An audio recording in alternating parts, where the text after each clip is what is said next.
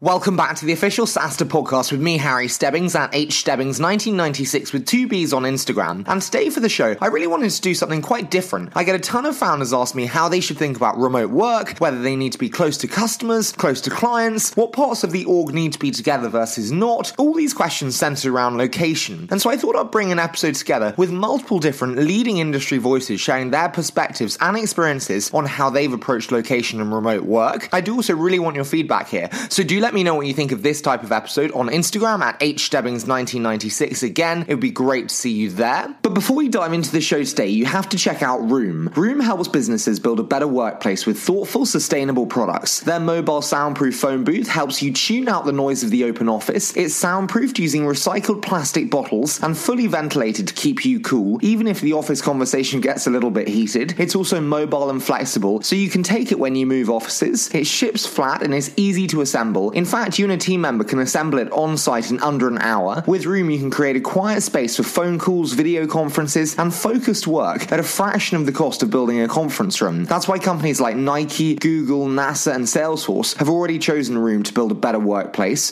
Room also offers free shipping and the best price on the market. As a special offer just to SaaStr listeners, we're partnering with Room to give you a 100-day risk-free trial. Go to room.com/SaaStr. That's room.com/SaaStr. Speaking of products I love there, though, with Room, I've also been blown away by Chorus.ai, the #1 conversational intelligence platform, allowing you to unlock hidden insights from customer conversations that close deals. So whether you want to increase quota attainment, coach and ramp new reps more effectively, or clone winning talk tracks, head over to Chorus.ai to join the likes of GitLab, Amplitude, Adroll, and many more amazing companies already using and loving Chorus. And every week we talk briefly to a WePay partner in a mini-series to get their best advice on achieving success.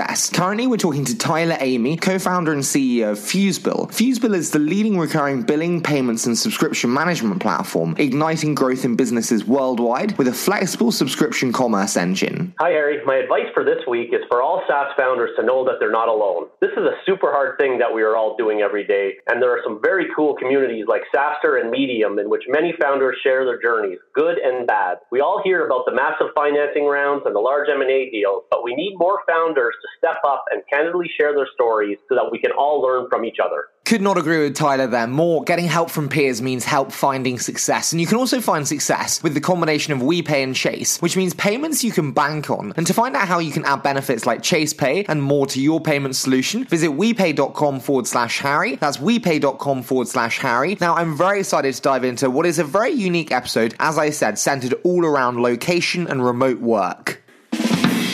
Good. That's perfect. Okay, I think we're warmed up.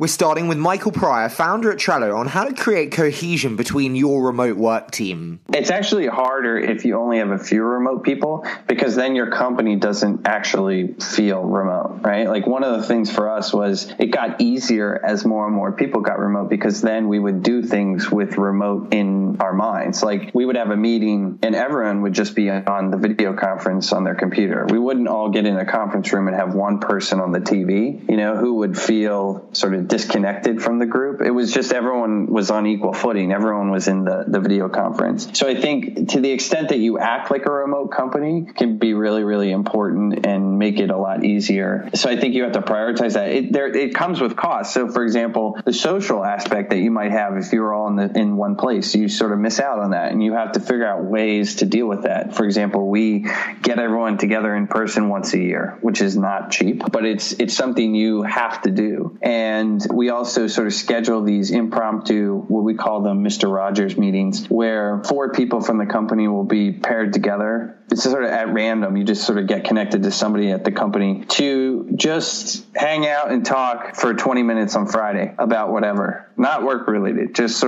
get in a video conference and just chat and meet some people. Because if you're working as a distributed remote company, most of the time you're only talking to the people in your team. And so you're not forming connections with the other parts of the company. And so you have to basically put in place some kind of structure to do that might normally happen in a physical workplace where you're in the lunchroom or at the coffee bar or something like that. So it's more about understanding how the way that your company works and figuring out things that you might need to do that you wouldn't have to do if you were all in one place. The next segment is with Kolton Andrus, founder and CEO at Gremlin, on why he believes remote work is the future of employment. In my mind, this is just an evolution in the way that we do business. No longer are the days, I said this, it came up in conversation yesterday, no longer are the days where we have one corporate headquarters. There are many places where people are able to work and coordinate. And one of the keys there has been having good sources of truth. You know, now that we can use something like Slack or a chat program, then we can move the office conversations from being at HQ and into a place where everyone that needs to know can observe them or participate in them. And so I think it's more powerful. It allows us to be more flexible. It allows us to hire in different places. It allows us to, when people want to travel or they need to go home and be with family or whatever comes up, it seems just superior in the logistics. For the engineers of the world, it absolutely makes sense. When working in sales and marketing, where maybe kind of the idea sharing and kind of team collaboration elements are more central, do you find it still has such success? I think that there's a balance. It's, in my mind, it's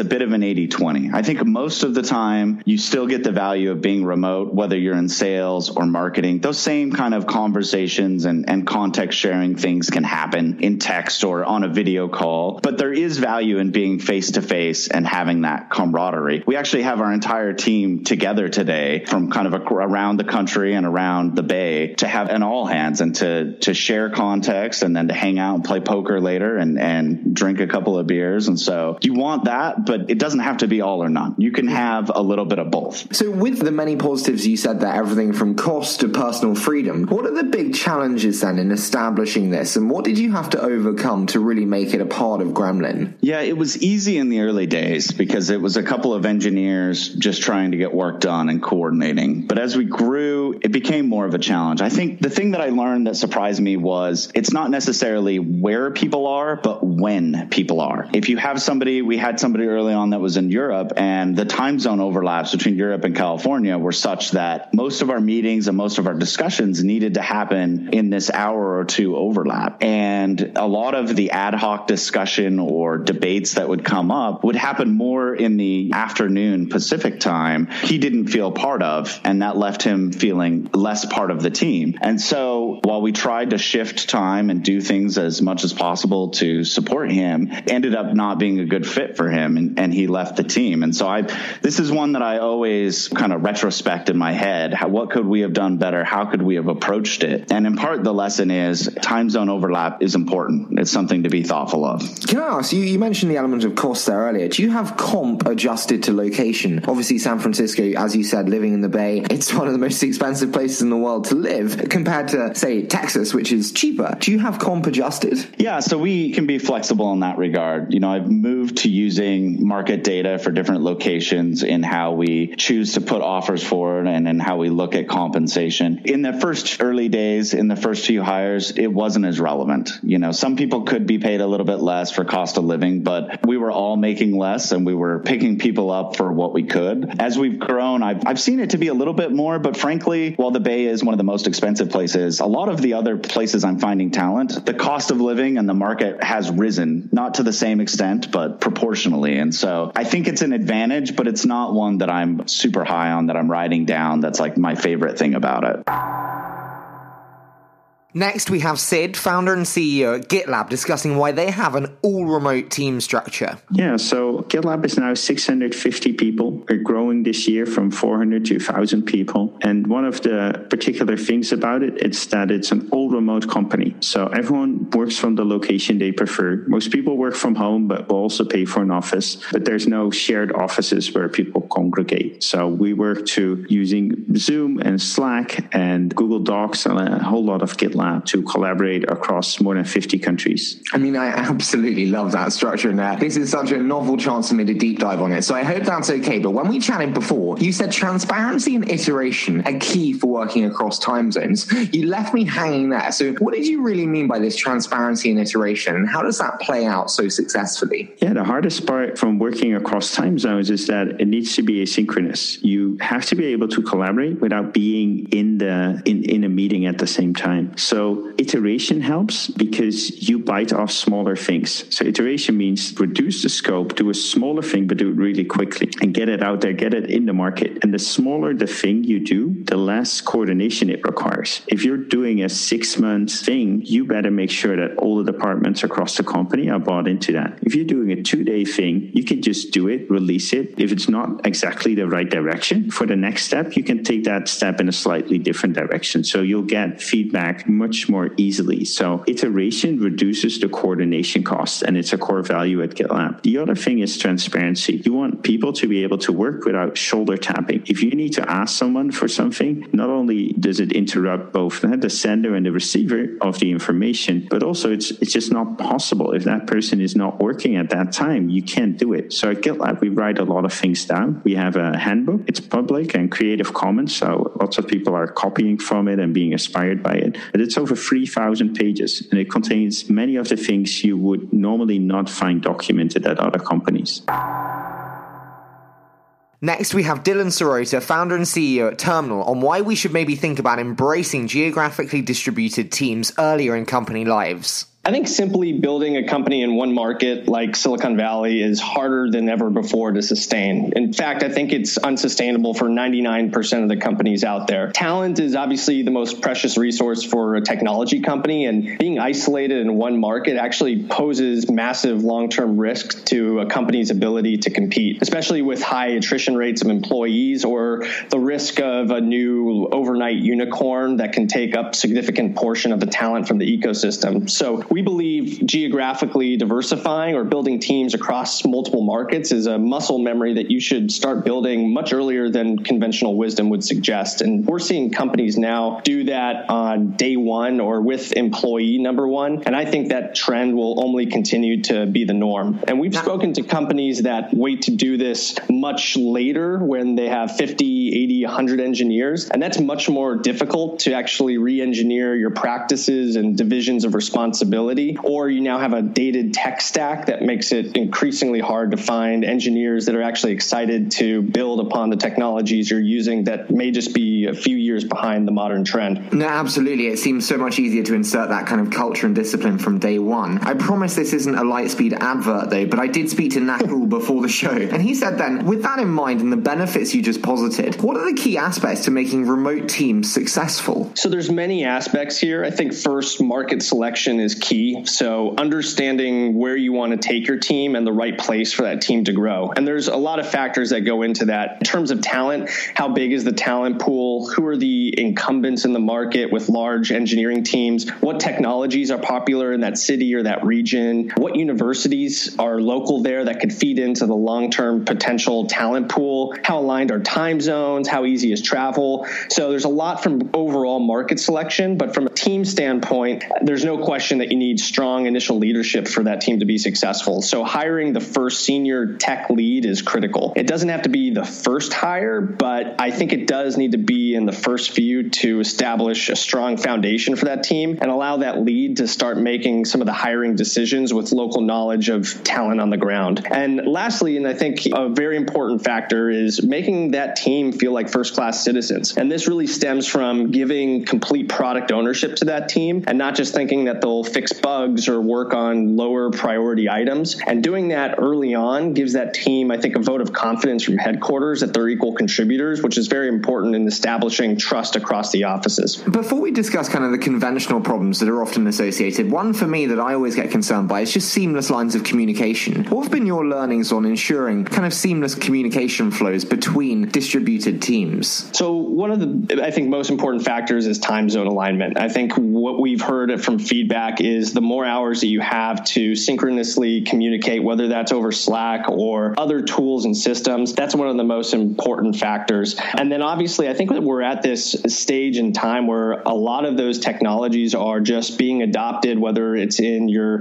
core office in San Francisco or when you're making a concerted effort to establish new channels and new pathways. The other thing I think most companies need to change is just over documenting or increasing the documentation that they have have of decisions that are being made at various meetings and points, and having a repository where someone could look back and see the timeline of those decisions. Those are really helpful. Yeah, no, I love that transparency. But the common pushback I also get is the detrimental impact on culture for having distributed teams. But when we chatted before, and I love this quote, you said companies overvalue their culture. What makes you say this? And how do you think about culture across remote teams? Yes, and to clarify what I mean by that, it's that companies overvalue the culture they have today and undervalue the culture they can evolve into and create in the future. So this was a big lesson for me from Julia Hartz at Eventbrite, that culture should not be stagnant or overly preserved. It should evolve with the team that you build, a real bottoms-up approach. And as that relates to building remote teams, I think companies need to understand that as much as they want to just export their culture to new markets, they really should be equally importing culture from that market into headquarters. I'm not sure who said it or coined the phrase, but I really like it. It's that culture is a verb, not a noun. And I think that's very much the spirit of what I believe in and what can ultimately build longer-term strength for a company with respect to culture. Now we have Rachel Carlson on why she made the move with her company Guild from San Francisco to Denver. Sure. So when we were starting Guild, it was a handful of us. We were working on Stanford's campus and had a small office in San Francisco. But we knew we needed to make two big sets of hires in our coming year. One was the product and eng team, and two was our first group of coaches who work directly with our students. And you can think of them as half of an inside support team and half a retention team. And so the starting advice was keep your leadership and your tech team in San Francisco and have everybody else go somewhere else more affordable. But I thought that was bananas because I needed our product team to be constantly working with our coaches to build the right product that they would use and that our students would use in interaction with one another. And so I had a strong conviction that leaving San Francisco was the right move. I'm from Denver, so it candidly had a running head start, but we did look at a handful of other cities. And what I ultimately decided to do, because our investors were pretty nervous about this in 2015, was I posted the job description in Palo Alto, San Francisco, and Denver. And lo and behold, the far and away best candidate was out of Denver. It happened to be also a female director of eng, Jess Rusin, who today is our SVP of engineering. And when I put the resumes in front of the investors, it was so clear to them that if we could find a director like that, imagine the team she could bring. And her references were so off the charts, everyone said they would follow her wherever she went. And so that was the first notch in proving how we could do it and why we should make the move. But it's been the best choice we've made to make sure that we've kept those two teams together and that we've grown both product and engineering in the same place that we've grown our customer support. It's so interesting to you say about the benefits of hiring there in Denver, because whenever I talk to people outside of the core tech hubs, they always say,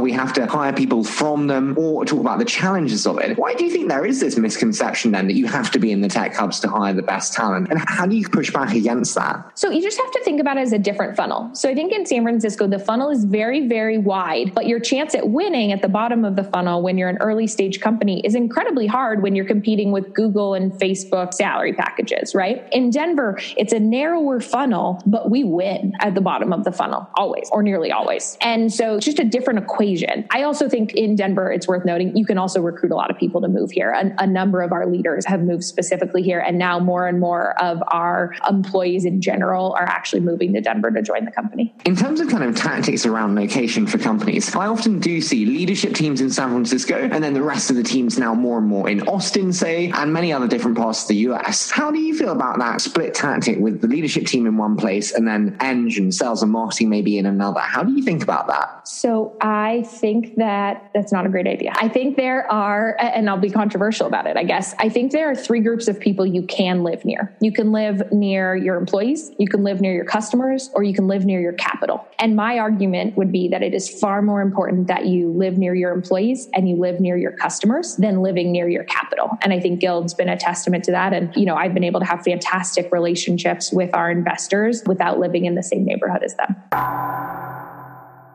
Now we have Eric Christopher, founder and CEO at Zylo, on how being outside of the Valley impacts or maybe doesn't impact fundraising ability. You know, there is no question some disadvantages, you know, I would say, but they can be overcome. You just have to put in a plan and execute it. And when we raised our Series A, one of the investors I talked to that lives in the Bay Area asked me, like, hey, are you going to rent an apartment out here for a month or two and bring the family and come raise and stay out there? And I think the real reality is that you have have to, first off, it's like you need, there's going to be a certain profile of investor that likes and maybe even prefers to invest out of the Bay Area. There's some that love that. And there's many also that really just, and even told me directly, they just really wanted, there's enough opportunities and investments to make in the Bay Area and they're just kind of stick there. And that's fine too. So the key is that you have to run a real process where you talk to a lot of investors and kind of shake out, you know, profile of fit of people. I want an investor that wants to come and build the company, support, you know, the technology community in Indianapolis, Indiana, where we're based. And Byron was one of those individuals. I also think that the kind of always fundraising and relationship building is really important. So every time that you're in, you know, that I travel to San Francisco or New York or other markets, you know, typically I'm meeting with investors to build relationships and kind of find those attributes out of someone that wants to invest out of the Bay Area. So it's certainly something you have to overcompensate with when you're not able just to grab coffee down the street with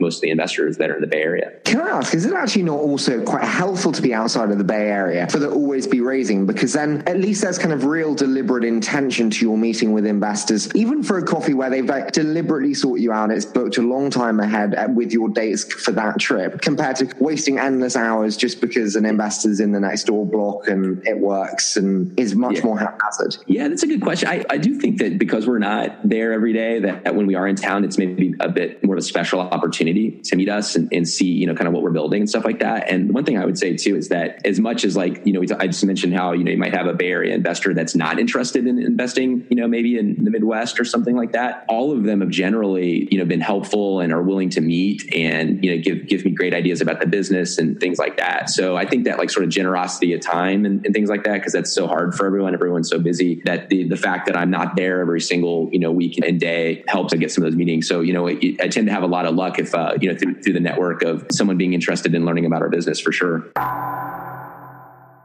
So we had Sid discuss being an all-remote team with GitLab earlier. Well, now we're hearing from Jeppe Rindom, founder and CEO at Pleo, on why they have a part-remote structure. Yeah, so we are 106 people, and I would say we roughly have 25 people that are working remotely. It's mostly engineering, I would say, and it's worked really well for us. I mean, we haven't really had, I would say, hardly any churn in our remote workers. So we've somehow found a formula that has worked. Even our engineering leadership team is remote. I think there are like the more low practical things, like, you know, you need to have your mics in every room, your 360-degree cameras. You need to have your meeting hygiene in place so that it works with everyone's time zone and stuff like that. And then I think it's a little bit about the culture in the company as well. We base a lot of stuff on both trust, but also like transparency, and we communicate everything and we encourage people to participate across teams and so forth. And I think that becomes even more important if you're fully or partly remote. And then I would say the last piece, you can sort of never replace the human touch and the human interaction in person. I think it's very difficult not to have that at all. At least, you know, if you hit choppy waters, you know, I don't think the loyalty with your remote workers will be as strong if there's no sort of human relationship in place. And the way we do that is we make sure to bring people together 4 times a year. And they also spend their first month in the office here in Copenhagen. And when we are together, we make sure that we really push a lot of social activities, and we make sure that remote workers and everyone else is sort of exposed to each other's cross teams, etc. And I think that is just super, super important if you want the same sort of engagement everywhere in the company. Can I ask, I'm a bit of a geek when it comes to kind of optimization of processes. What tool stack do you think is critical to really enable the team who works remotely to coordinate seamlessly with the team in the office? Or what does that look like today for you guys? I would say for meetings and stuff like that, you know, we're in love with the OWL, which has, you know, sound sensors and 360-degree cameras and microphone, because it works just really well and it's cheap. So we use that in the meeting rooms and Zoom everywhere, so you can connect to any meeting room. For communication, we still use Slack. You know, it has pros and cons, but I think it kind of works for us if you have the right hygiene around it. And then be mindful that the remote workers here are mostly engineers. And I think working remotely works quite well in engineering, because there's even benefits of different time zones with code reviews and so forth. So you can almost sequence your day. And, you know, with code reviews and GitHub and all that kind of stuff, you know, it's almost designed around remote working principles. I would personally be a little bit more reluctant when it comes to stuff like sales, at least, you know, in a fast-moving sales environment. I think we have a lot of benefits from having a good sales culture in the same room, because it's just, we get a lot out of, you know, a little bit of music and, you know, having power hours 2 times a day where everyone stands up and they do their prospecting and call out and stuff like that. And I think that kind of culture is a little bit more difficult if it was remote. So that's why we focus a lot on engineering. Now, I have to say, I did so enjoy collating some of the views from the best people in the industry on the subject of location and whether to go remote. Now, I would love to hear your thoughts, though. If you enjoyed this episode and this kind of thematic approach, do let me know. Or if you have any other feedback, you can find me on Instagram at hstebbings1996 with 2 B's. It would be great to hear your thoughts there. But before we leave you today, you have to check out Room. Room helps businesses build a better workplace with thoughtful, sustainable products. Their mobile soundproof phone booth helps you tune out the noise of the open office. It's soundproofed using recycled plastic bottles and fully ventilated to keep you cool, even if the office conversation gets a little bit heated. It's also mobile and flexible, so you can take it when you move offices. It ships flat and is easy to assemble. In fact, you and a team member can assemble it on site in under an hour. With Room, you can create a quiet space for phone calls, video conferences, and focused work at a fraction of the cost of building a conference room. That's why companies like Nike, Google, NASA, and Salesforce have already chosen Room to build a better workplace. Room also offers free shipping and the best price on the market. As a special offer just to SaaStr listeners, we're partnering with Room to give you a 100-day risk-free trial. Go to room.com/SaaStr. That's room.com/SaaStr. Speaking of products I love there, though, with Room, I've also been blown away by Chorus.ai, the #1 conversational intelligence platform, allowing you to unlock hidden insights from customer conversations that close deals. So whether you want to increase quota attainment, coach and ramp new reps more effectively,